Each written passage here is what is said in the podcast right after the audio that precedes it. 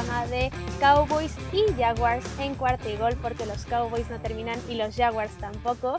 Y si escucharon bien, el día de hoy me encuentro con Germán Campos de Jaguars en cuarto y gol. Hola Germán, ¿cómo estás? ¿Qué tal todo? ¿Qué tal Mariana? A toda la audiencia de, de Cowboys, de Jaguars un saludo, espero que hayan podido disfrutar el último partido de esta pretemporada porque en 2020 no tuvimos nada de esto y esto le funciona mucho a los jugadores para saber si pueden tener un lugar en el roster. Y qué mejor no para ya ir con todo para el kickoff que ya está a la vuelta de la esquina en menos de dos semanas. Ya ya tenemos fútbol americano de nuevo. Este fue el último partido, la última llamada para aquellos jugadores que estaban buscando su lugar en el roster, como dijiste bien. Y pues justo por eso tenemos algunas noticias, tanto de los Jaguars como de los Cowboys. De los Cowboys solamente es una y es que ya empezaron los cortes de jugadores y empezaron los Cowboys cortando al safety Steven Parker. Al final tenían muchos safeties, entonces realmente era evidente que iban a cortar alguno y pues hicieron este corte. Y tú, Germán, cuéntanos qué noticias tienes de los Jaguars. Así es, entre ayer y hoy, al reactivar a Josh Allen de la lista de reserva de protocolo COVID-19, le dieron las gracias al cornerback Corey Stroder. De por sí, creo que la posición es una de las que ha estado tambaleándose por los dos primeros partidos. No, no se han visto bien por las coberturas, pero a él le tocó este, este adiós y ojalá pueda encontrar equipo pronto. Y la otra decisión, ya se fue Joe Shover, ya se fue Garner Minshew y ahora le toca el turno al cornerback Sidney Jones cuarto, que se va a los Seattle Seahawks a cambio de una sexta ronda de 2022, por lo que ya acumulan 12 picks para ese draft, salvo que el de Josh Oliver pueda no, no concretarse, que no se quede en el roster de Baltimore y nada más se quedarían en 11. Sí, la verdad es que se han llenado de muchísimos picks. Creo que van bien con esa reconstrucción.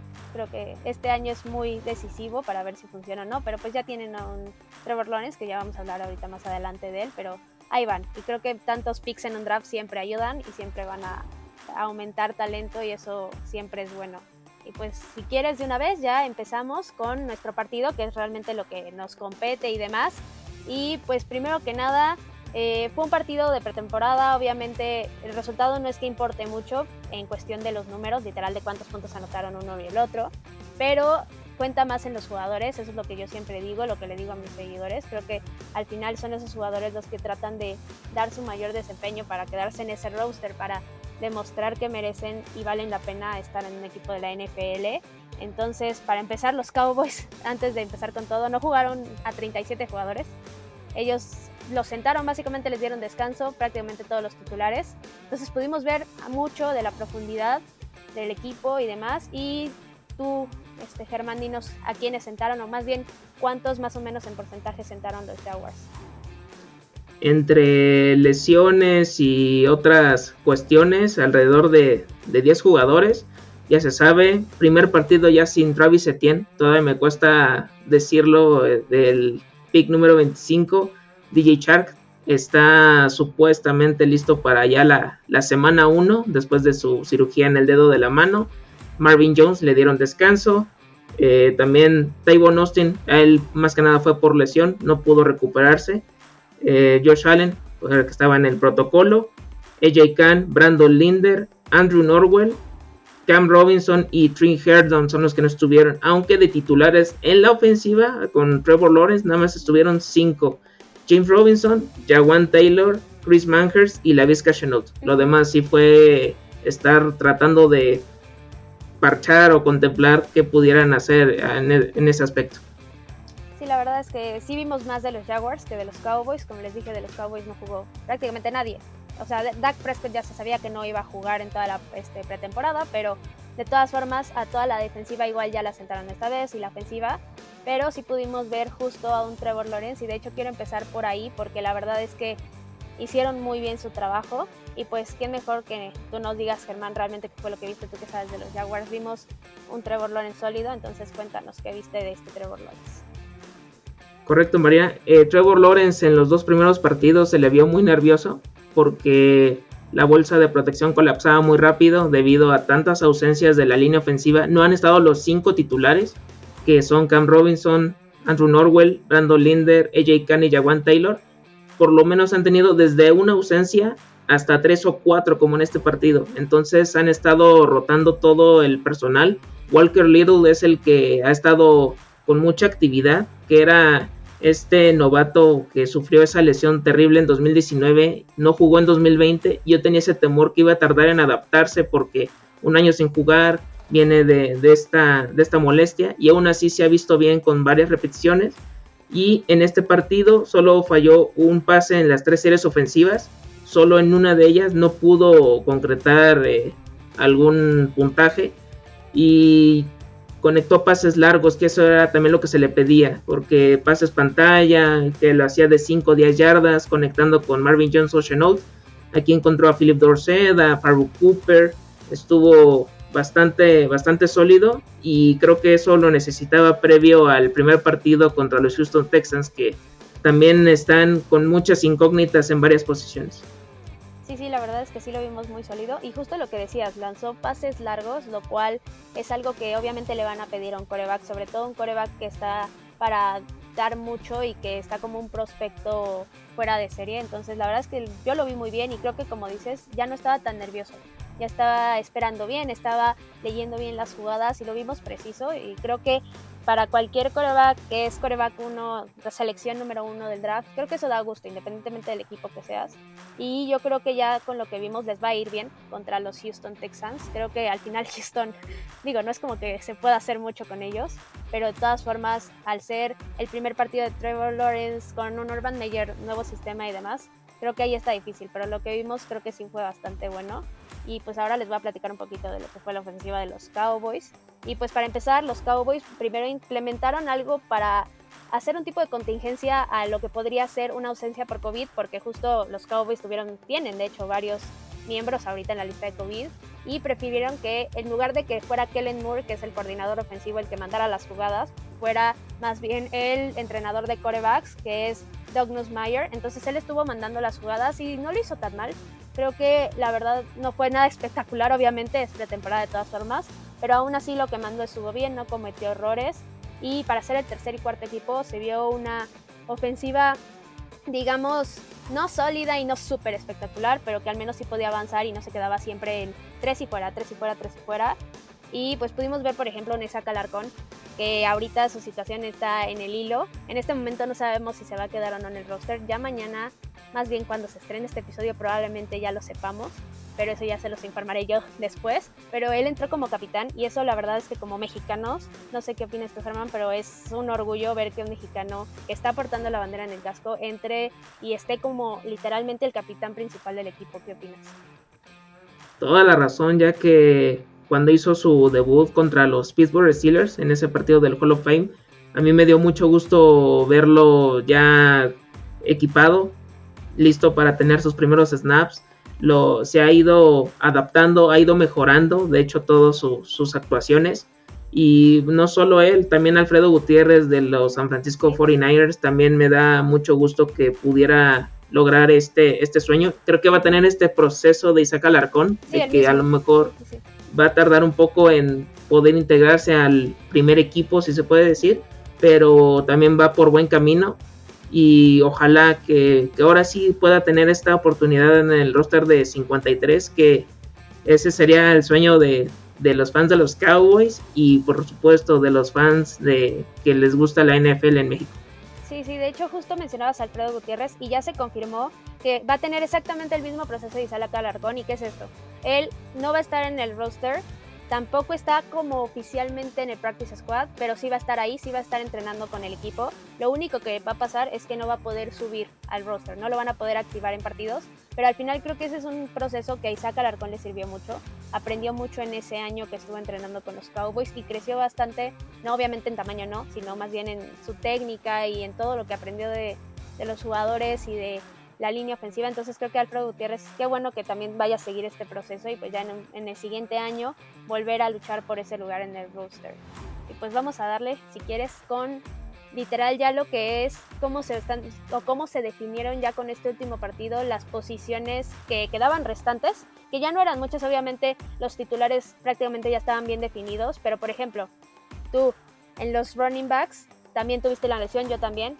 para empezar ustedes con Travis Etienne, eso estuvo muy complicado y la verdad es que mala suerte. Yo no puedo clasificarlo de otra forma más que mala suerte. Al final viene su primer año, es Rocky. Y de hecho de los Cowboys también hubo una lesión, de hecho se lesionó el running back número 3, Rico Doodle, y de hecho aquí ya pudimos ver a su reemplazo, el que sería el running, running back número 3 ahora, y para mí es Jaquan Hardy, y eso fue por qué, porque avanzó mejor, realmente entre él y Brendan Knox no había mucha diferencia. Y en este partido el que jugó mejor fue Jaquan Hardy, entonces yo creo que él es el running back número 3, pero tú cuéntanos ¿qué, cómo se definiría ahí la posición. Por ejemplo, con el coreback, ante el adiós de Garner Minshew que se fue vía trade, pues ya CJ Bedhar ahora sí se colocó como el número 2, no hay discusión, se lo ganó a pulso debido a sus dos actuaciones anteriores. En este partido creo que fue el menos eh, destacado para él, Tuvo, estuvo muy eh, erróneo, incluso lanzó una intercepción, pero fuera de ello ya es el número 2 en, este equipo. En cuestión del running back, eh, va a ser un comité James Robinson que va a retomar el protagonismo de 2020 junto a Carlos Hyde en esta ocasión, porque es un jugador que le gusta mucho a Urban Meyer, entonces van a estar compartiendo el backfield. Y pues entre el 3 y el 4, Daro Gubagwale va a ser el que va a tener apariciones esporádicas junto a Divine o Sigbo. Van a ser yo creo que los cuatro del backfield. De los receptores, yo creo que quitando al tridente, que ya se sabe, Chark, Chenault y Marvin Jones. Creo que va a estar eh, este Philip Dorset, el número 4, este Jamal Agnew. Y esta competencia va a estar difícil. Si hubiera estado Tyvon Austin, si hubiera podido quedar como número 6, pero tuvo la lesión y ya tengo mis dudas. Entonces está entre Faru Cooper y la Treadwell. Entonces ahí todavía falta ver qué es lo que quiere Urban, porque Jamal Agnew es más especialista en los regresos de patada. Entonces yo creo que le daría un poquito más de, preferencia a este jugador. Y con la línea ofensiva ya se sabe que ya son los cinco de cajón, pero yo creo que también ahí se fue definiendo quiénes van a ser los reservas, destacando a, Walker Little. Él es el que si falta alguien de, los cinco, es el que va a estar ahí inmediatamente para cubrir la, la baja de, de juego de la línea ofensiva. Sí, igual nosotros igual tuvimos, digamos, en del lado de los Cowboys, las mismas decisiones muy parecidas en cuestión de las posiciones y empezando con la línea ofensiva ya que tú cerraste con esa el que sí aseguró definitivamente su lugar en el roster fue Matt Farnio porque al final él puede estar rotando entre ser centro, que va a ser suplente, obviamente, pero entre ser centro y guardia, entonces creo que eso lo añadió un plus muy importante y como estuvo de centro titular esta vez, la verdad es que lo hizo bastante bien. Entonces él ya prácticamente aseguró su lugar en el roster y pues el que nos importa todo es Isaac Alarcón. Lo hizo bien, tuvo un buen partido. Otra vez lo vimos por ahí en una jugada donde hizo un bloqueo y estaba 10 yardas adelante de lo que empezaron. Entonces la verdad es que lo hizo bien está la decisión ya queda en manos de qué es lo que buscan los entrenadores. Creo que ahí Isaac hizo lo que tenía que hacer, entonces ya no queda en él, sino más bien en lo que esté buscando un Kellen Moore o un Mike McCarthy. Pero sí hay posibilidades de que terminen ese roster. En la parte de los quarterbacks, pasando a eso, vimos a un Cooper Rush, al contrario del partido anterior, súper impreciso. O sea, la verdad es que muy mal esta vez. Pero ahora vimos a un Garrett Gilbert que sí pudo avanzar, de hecho anotó y todo. Y de hecho también vimos anotar a Ben DiNucci, cosa que fue rarísima, la verdad. Pero Ben DiNucci coreback 4 y creo que ahí sí se van a estar peleando otra vez entre Cooper Rush y Garrett Gilbert del coreback número 2. Y como ya les había dicho antes a mis seguidores, pues ahora los de los Jaguars, yo creo que los Cowboys van a estar buscando por ahí otro suplente, ya sea, por ejemplo, estaba sonando hoy un rumor de Nick Foles, que lo están tratando de vender este, Chicago, entonces tal vez por ahí alguien, algo muy parecido a lo que fue con Andy Dalton, ¿no? Que llegó alguien con experiencia al final, pero sí creo que los Cowboys deberían de buscarlo. Y para cerrar nada más con los wide receivers, nada más faltaba, digamos, el wide receiver número 6, y definitivamente va a estar entre Malik Turner y Simi Fioco porque fueron a los que les dieron más repeticiones, fueron a los que buscaron más y prácticamente los que quedaron como titulares. Pero como séptimo wide receiver, ahí está curiosa la situación porque estaban probando mucho a Ray Davis y a Johnny Dixon como regresadores de patadas, que es justo lo que estaba pasando igual con los Jaguars. Y ambos prácticamente te pueden hacer exactamente lo mismo. Ambos tuvieron jugadas muy similares, tuvieron pases muy similares, entonces ahí sí va a ser ahora sí que preferencia, cuál le guste más al entrenador. Creo que cualquiera de los dos está bien. Digo, no es como que lo van a meter mucho a los juegos tampoco, pero al final sí, uno se va a quedar, el otro se va a ir. Yo no tengo preferencia, la verdad creo que ambos lo van a hacer igual. Creo que el desempeño es el mismo, entonces así quedarían las posiciones. ¿Y alguna última conclusión que tú quieras este, mencionar de la ofensiva, Germán? De la ofensiva que siguen teniendo mucha preferencia por el juego aéreo, o sea, fue de lo que más recurrieron, nueve primeros y dieces a través de, esa vía. El, lo que me preocupa es que no tenga tanta participación los, los running backs, es lo que quiero que, que tengan eh, más eh, evolución, pues para, para que James Robinson y Carlos Head puedan complementarse de buena forma. A lo mejor no tanto con el acarreo, pero con el pase pantalla como válvula de escape, es lo que quiero que, hagan más seguido, porque si están haciendo eh, un esquema parecido como el de los Buffalo Bills, me, suena muy parecido así, que Josh Allen lanza hasta que se canse y ya de repente entran Zach Moss y Devin Singletary. No quiero que suceda eso con ellos. Sí, creo que no le pueden cargar toda la mano a Trevor Lawrence, menos en su primera temporada. Creo que eso sería un error por parte de Norman Mayer. Entonces concuerdo completamente contigo. Creo que deben de encontrar ese balance con los corredores. Es difícil ahorita porque pues, todavía está en un plan Travis Etienne. Pero aún así todavía tienes un James Robinson que creo que lo puede hacer bien. Y sí, es encontrar ese balance, porque tampoco queremos que se termine lesionando, que le pase algo tipo Joe Burrow para nada. O sea, tocamos madera 100% y tampoco queremos que tenga un mal año por andar lanzando 50 pases por partido, ¿sabes? O sea, entonces creo que entiendo tu punto, exactamente, entiendo tu punto, entonces ojalá sí encuentren ese balance. Y pues de parte de los Cowboys, pues no pudimos ver nada de la ofensiva titular, pero la línea me gustó. Ahora sí creo que ya estuvo un poco mejor y que vimos cosas buenas a pesar de que faltaban todos los titulares. Y pues al final se anotó, no muchos puntos, pero se terminó anotando, lo cual está bien, aunque haya sido Bendinucci y yo esté en contra de que anote Bendinucci porque no, no sé cómo lo hace. La verdad no, no encuentro la manera, la explicación. Pero bueno, de la ofensiva creo que ya acabamos. Y pues ahora sí debemos de hablar de la defensiva. Creo que sería absurdo no hablar de ellos. Y primero cuéntanos, Germán, ¿cómo la viste tú? ¿Qué, qué cosas viste buenas? ¿Qué cosas viste malas? de lo bueno es que siguen logrando frenar a, la carrera, algo que habían sufrido mucho en la temporada 2020. Hasta David Johnson te hacía daño, que ya es un jugador que ya pues ha ido en declive en los últimos años. Y ahorita, a pesar de que yo sé que son el running back 2, 3 o hasta 4 de los equipos eh, rivales, pero eso me, me da confianza en que pueden hacerlo pues cada vez mejor. Todavía falta un poquito más de presión al coreback, porque eso fue del el departamento que, menos se vieron bien. Creo que nada más lograron 18, que es prácticamente nada hacia lo que puede lograr un equipo a lo largo de una temporada. Entonces, eso quiero verlo aún más. En esta ocasión lograron detener a, la ofensiva de, Dallas en, las primeras cuatro series. Eso, pues, eso me, me da mucha, mucha confianza.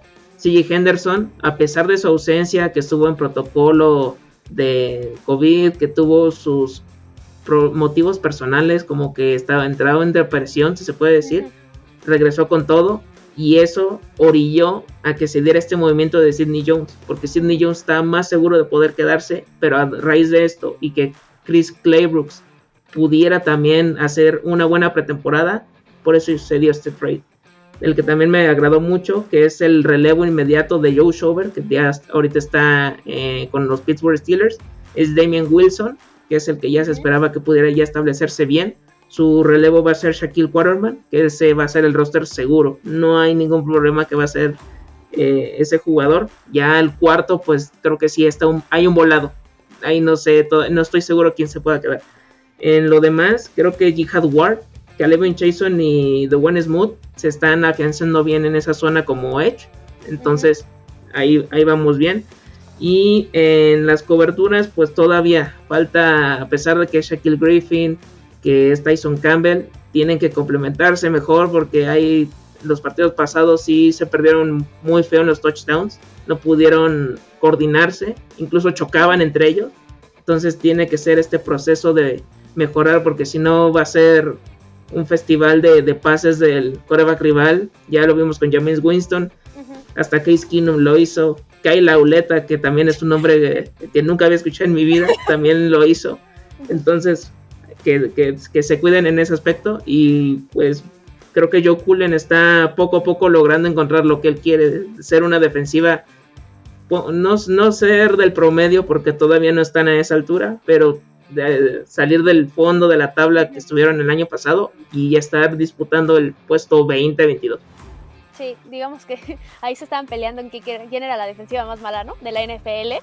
Este, pero bueno, ahora con los Cowboys, ellos al contrario, ellos estuvieron del nabo, la verdad. Yo contra el pase los vi muy, muy mal. Prácticamente todos estaban tacleando súper mal fallaban casi todas las tacleadas, se comieron en muchas jugadas a los jugadores, literal los dejaban ir, quién sabe por qué razón se equivocaban. O sea, la verdad los vi muy desconcentrados, creo que esto fue parte mucho de las ausencias, de que no habían jugado mucho, entonces sí, la verdad los vi muy mal a todos los defensive backs, absolutamente a todos, tanto a los corners como a los safeties, creo que ahora sí ahí nada más, ¿no? La parte de los linebackers no estuvo tan mal, este, esa en cobertura de pase estuvo decente, todavía obviamente no estuvieron muchos jugadores, pero por ejemplo si tuvimos un Jabril Cox que a mí toda la pretemporada me ha encantado lo que ha hecho. Creo que muy, muy rápido se va a terminar ganando ese lugar, incluso hasta de titular, ahí rolando con Keanu Neal, con este Jalen Smith, con Leighton Van Creo que lo está haciendo muy, muy bien y resalta, o sea, prácticamente lo tienes en el equipo número 2 o 3. Y si es un jugador que lo ves ahí, dices, ¿qué hace ahí? La verdad es que nada que ver, su desempeño es mucho mejor que otros jugadores. Y al contrario de él, vimos a los cornerbacks novatos bastante mal, a Kelvin Joseph y a Nashon Wright. La verdad es que sí se perdieron mucho, sí los quemaron bastante. Trevor Lawrence se encargó de hacer los pedazos en tan solo 10 minutos, entonces creo que ellos sí lo hicieron muy mal. Y Kelvin Joseph, de hecho, salió con una lesión en la ingle. Al parecer no es nada grave, porque realmente no, no nos dijeron, o al menos hoy no tuvimos ninguna noticia de no, se va a perder tanto tiempo. Entonces esperemos que sea nada más algo leve y que se recupere y ya, porque ahí sí yo creo que lo que falla realmente en la defensiva es la profundidad. No creo que haya profundidad en los Cowboys. Creo que si se lesiona alguien va a ser muy complicado y va a estar muy difícil. Y de hecho, al contrario del año pasado de 2020, en donde veo más profundidad es en la parte de los tackles defensivos, cosa que no pasaba, porque por ejemplo vimos a un Justin Hamilton que estuvo muy bien y que de hecho creo que con la lesión de Neville Gallimore él va a estar entrando a rolar, digamos, con Osa porque Osa es novato, entonces va a cometerte errores, no está completamente preparado a pesar de que sí ya estuvo en el training camp, de que ya estuvo en partidos de pretemporada, pues creo que ahí van a estar rolando. Y pues ya, creo que eso es todo contra de la defensiva, contra la carrera. De hecho no estuvieron mal, cosa muy sorpresiva pero aún así creo que sí estuvieron muy, muy mal. O sea, los quemaron gacho, gacho, gachísimo, la verdad. ¿Alguna conclusión extra? ¿Algo más que se te haya ido, Germán, de la defensiva?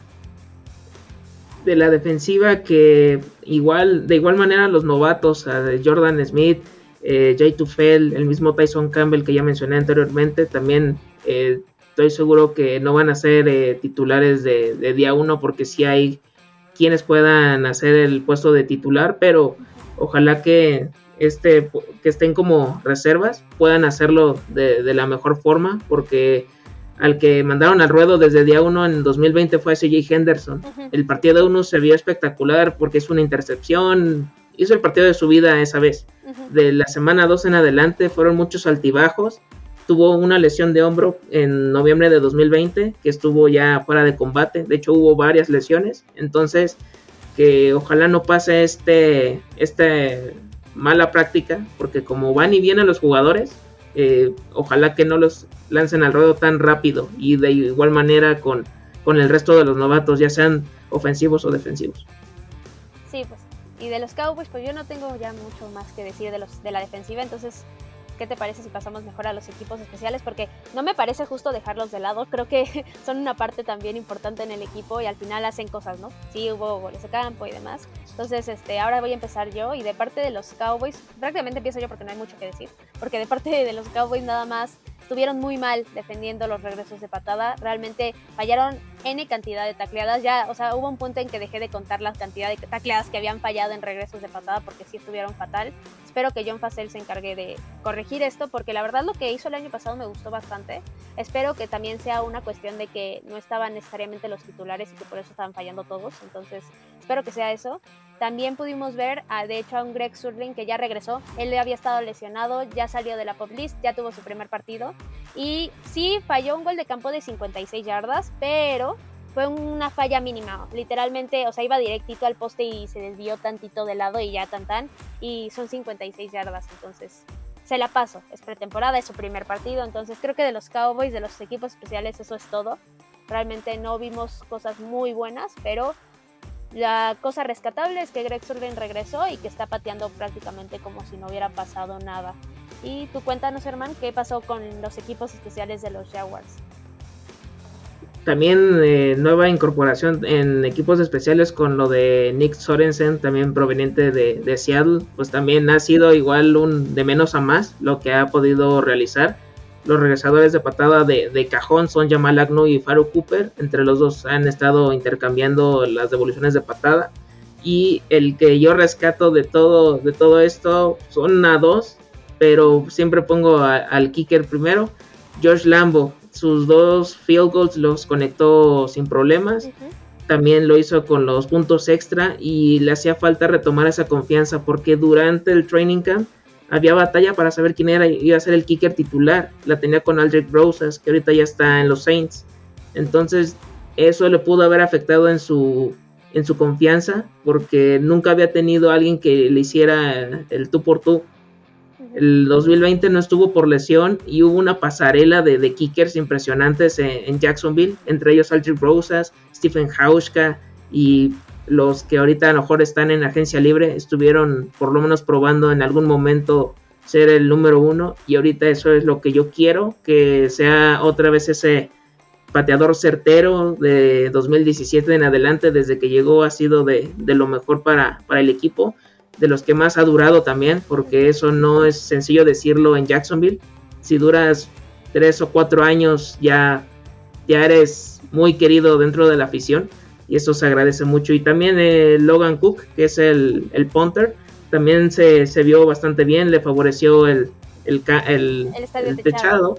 Entonces también eso también es lo que rescato acerca de... Se aventó una patada de despeje bastante buena que yo me quedé así como de, órale, este cuate viene en serio, viene con todo. La verdad es que eh, acorraló a los Cowboys y pues no pudimos avanzar de ahí, pero sí muy bien. De hecho, a él sí muy bien, la verdad.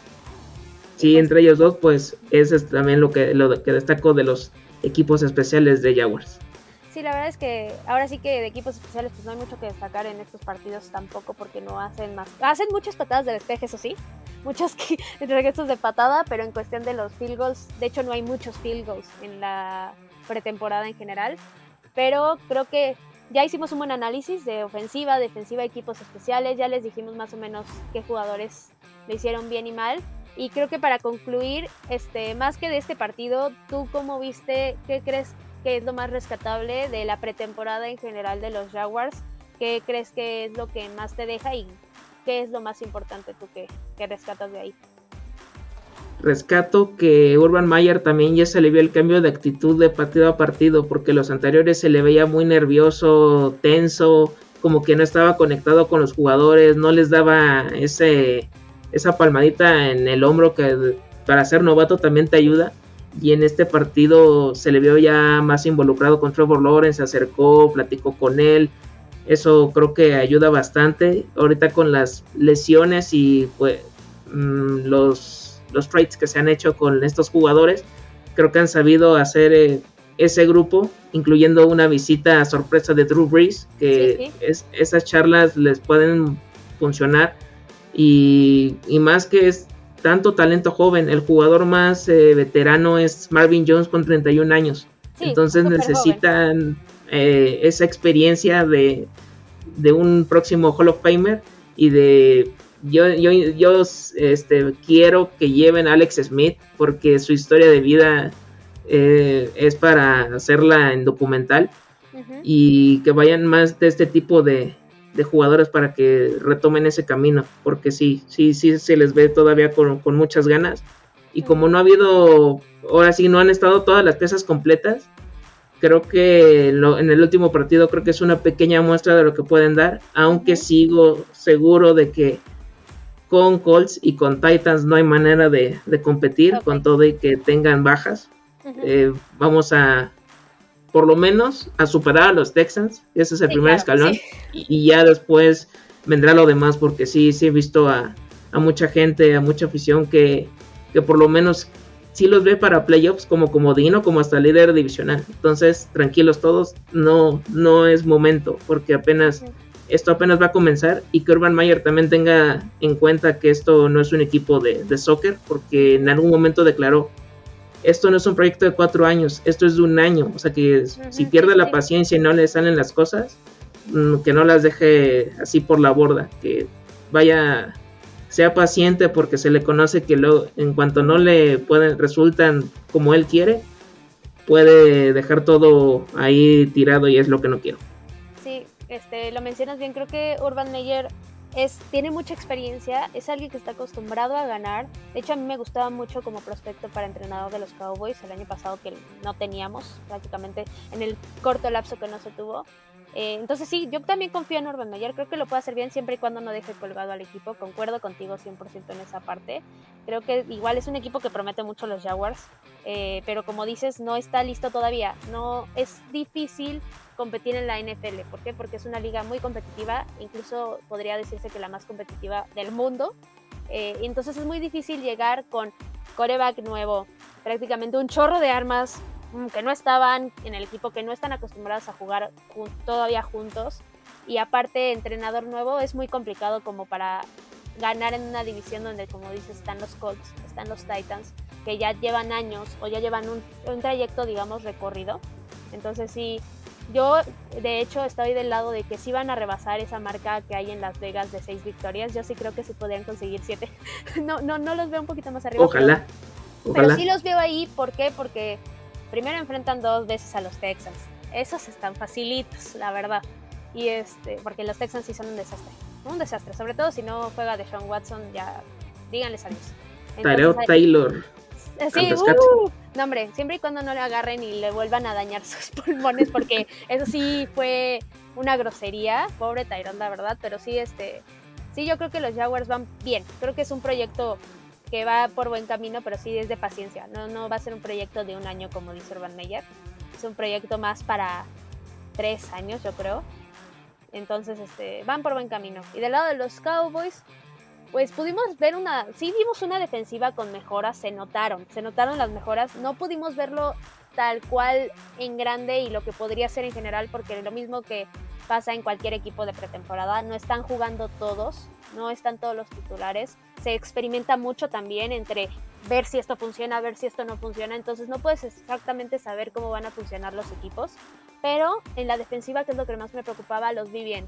Y en general lo que he visto de los training camps en la ofensiva ha estado muy bien, la verdad es que Dak Prescott está lanzando 50 pases y te completa 50 pases, y en la zona que quieras, ya sea largos, cortos, en zona roja, entonces creo que ahí no hay nada de preocupación. Al contrario, los Jaguars, yo sí creo que los Cowboys son un equipo de playoffs. De hecho, ya lo dije en el episodio pasado, que si no lo han ido a escuchar, vayan a escucharlo. Igual si quieren, aficionados de los Jaguars, enterarse de por qué los Cowboys van a ganar la división, de por qué van a ganar la NFC East, vayan a escuchar ese episodio, porque sí, yo sí los creo capaces de eso, los creo capaces de ganar la división, de ganarle a Washington, que es complicado, pero de ganarle, y de llegar a esa postemporada. Entonces sí son situaciones muy diferentes, la de los Jaguars con la de los Cowboys, pero al final son equipos que tienen que demostrar mucho este año. Eh, independientemente de uno de que sea coreback novato y apenas el primer año de coach, el otro también es un nuevo coordinador defensivo, es su segundo año del entrenador, tiene que demostrar que realmente está funcionando las cosas, entonces sí, es de paciencia, pero con los Cowboys un poquito más de ya meter presión y de ya exigir resultados, eso es lo que se tiene que ver. Y pues creo que eso fue todo. Creo que ahora sí ya acabamos. ¿Alguna cosita extra que quieras este, agregar, Germán? de los Cowboys, sí, como mencionas, sí le pueden competir a, al Washington Football Team, que es yo creo que el con quien tienen que, vencer, porque Filadelfia y Nueva York están todavía un poco por, por debajo también por tantos cambios que han tenido en armas ofensivas, defensiva, eh, head coach, eh, N cantidad de, cuestiones y estos dos equipos ya como que ya tienen una base. Su ofensiva, la ofensiva de Dallas me, encanta para fantasy fútbol. de Dak Prescott, Ezequiel Elliott, Amari Cooper, CeeDee Lamb, Michael Gallup, hasta Blake Jarwin y Dalton Schultz, todo, todo, tienen todo para hacer una máquina de puntos, pero tienen que hacer esa la mejora de la defensiva, que yo creo que sí la, la van a tener con todas esas incorporaciones y que puedan llegar lejos, que eso que es lo que ya también ya toda la afición de, Dallas y de los de Cowboys han estado esperando por mucho, mucho tiempo. Sí, creo que ya, ya es hora, ya es momento y no porque ya nos toque, o sea, esas cosas no, no es como que agarras y nada más te pones y te toca, no creo que sea así en los deportes, sino porque ya o sea, hay mucho talento en el equipo como para que no lleguen lejos, entonces sí, concuerdo 100% contigo y justo ahorita que mencionabas lo, de los fantasies, eh, ya salieron las convocatorias, de hecho ya inscríbanse ya porque mañana es el draft, eh, mañana es el draft de las ligas de cuarta y gol, entonces ahí nos vamos a estar viendo, vamos a estar compitiendo. Eh, yo estoy en las ligas este, Daikiri y Mojito. Ahí me van a estar encontrando. Este, ¿Tú, Germán, sí le entraste a las ligas Fantasy? Sí, yo estoy en la Liga Martini. Ah, estoy con Tigrillo. Me parece que va a estar en esa división. Ahí vamos a estar al, pendiente. Sobre Fantasy, sobre los Jaguars, eh, tranquilos, no, no, no se emocionen si llegan a elegir a uno o a otro pero los que más les podrían funcionar son la Vizca Chenault y Marvin Jones. Los demás como que vayan con mesura. Ni Trevor Lawrence. Trevor Lawrence para Superflex nada más. Sí, sí, estoy de acuerdo. Trevor Lawrence obviamente si están en un Dynasty, o sea, era obligado que lo agarraran. Yo tengo a Marvin Jones por ahí en un Dynasty, me gusta. De hecho, cuando llegó a Jaguars dije, qué bueno, no lo quería en Detroit. Yo ya estaba de que no, por favor, Detroit ya no más. Eh, y sí tienes razón, este, creo que la Vizca es un, es un buen prospecto. Y si Trevor no, no lo tomen de coreback titular, se va a tardar en arrancar. Este, no, no van a tener a un Patrick Mahomes al siguiente, o sea, en el partido 1. Entonces, creo que lo pueden tener este, tal vez en la banca para cuando vaya a descansar su coreback titular, por ahí, pero más que eso, creo que estoy de acuerdo contigo, creo que no, no hay mucho que elegir todavía ahí, al menos no al inicio de la temporada. A un James Robinson sí, a él sí. Si tuvieron la suerte de draftearlo y que de repente se lesionara Travis Etienne, pues ahí se ganaron un poquito la lotería, pero fuera de les va a funcionar con todo y Carlos Hyde. Sí, les va a funcionar exactamente porque los corredores al final este la producción que les dan, las yardas y todo, y de repente en zona roja, si están en la yarda uno, les van a dar el balón. Es muy tonto salir a pase, entonces a ese sí les va a funcionar bastante. Pero bueno, vamos a cerrar el programa de una vez y a mí me pueden encontrar en arroba Queen Cowboys en arroba Cuarta Eagle Cowboys en Twitter, ahí me pueden ir a molestar. No es molestia, obviamente, pero me pueden ir a decir que el chisme, que la pregunta, que la duda, que lo que sea que necesiten me pueden encontrar ahí en Twitter. A ti, Germán, ¿cómo te podemos encontrar en redes? A mí me encuentran como arroba GKB90, GSAVE90 y eh, arroba cuarta y gol Jaguars. Ahí para cualquier queja, sugerencia de este episodio o de cualquier otro tema de, de Jacksonville, ahí estamos para resolver lo que quieran. Sí, igual si pueden, obviamente con quien sea, con la persona que se les tope enfrente, recomienden los programas, recomienden igual las cuentas de Twitter, eso nos ayuda mucho a crecer, nos ayuda mucho a que el programa le llegue a muchos más aficionados y a que cada vez sea mejor. Entonces esto es para ustedes, entonces recomiéndenlos con quien ustedes quieran, con la tía, con la abuelita, con literal la persona que está sentada al lado de ustedes y que ven que trae un jersey de americano del equipo que sea, ahí nos recomiendan, nos va a servir mucho. Y pues ya, ya estamos a nada de la temporada, ya estamos a menos de dos semanas prácticamente. Eh, los Cowboys juegan primero, de hecho, en el kickoff, entonces ahí nos vamos a estar viendo.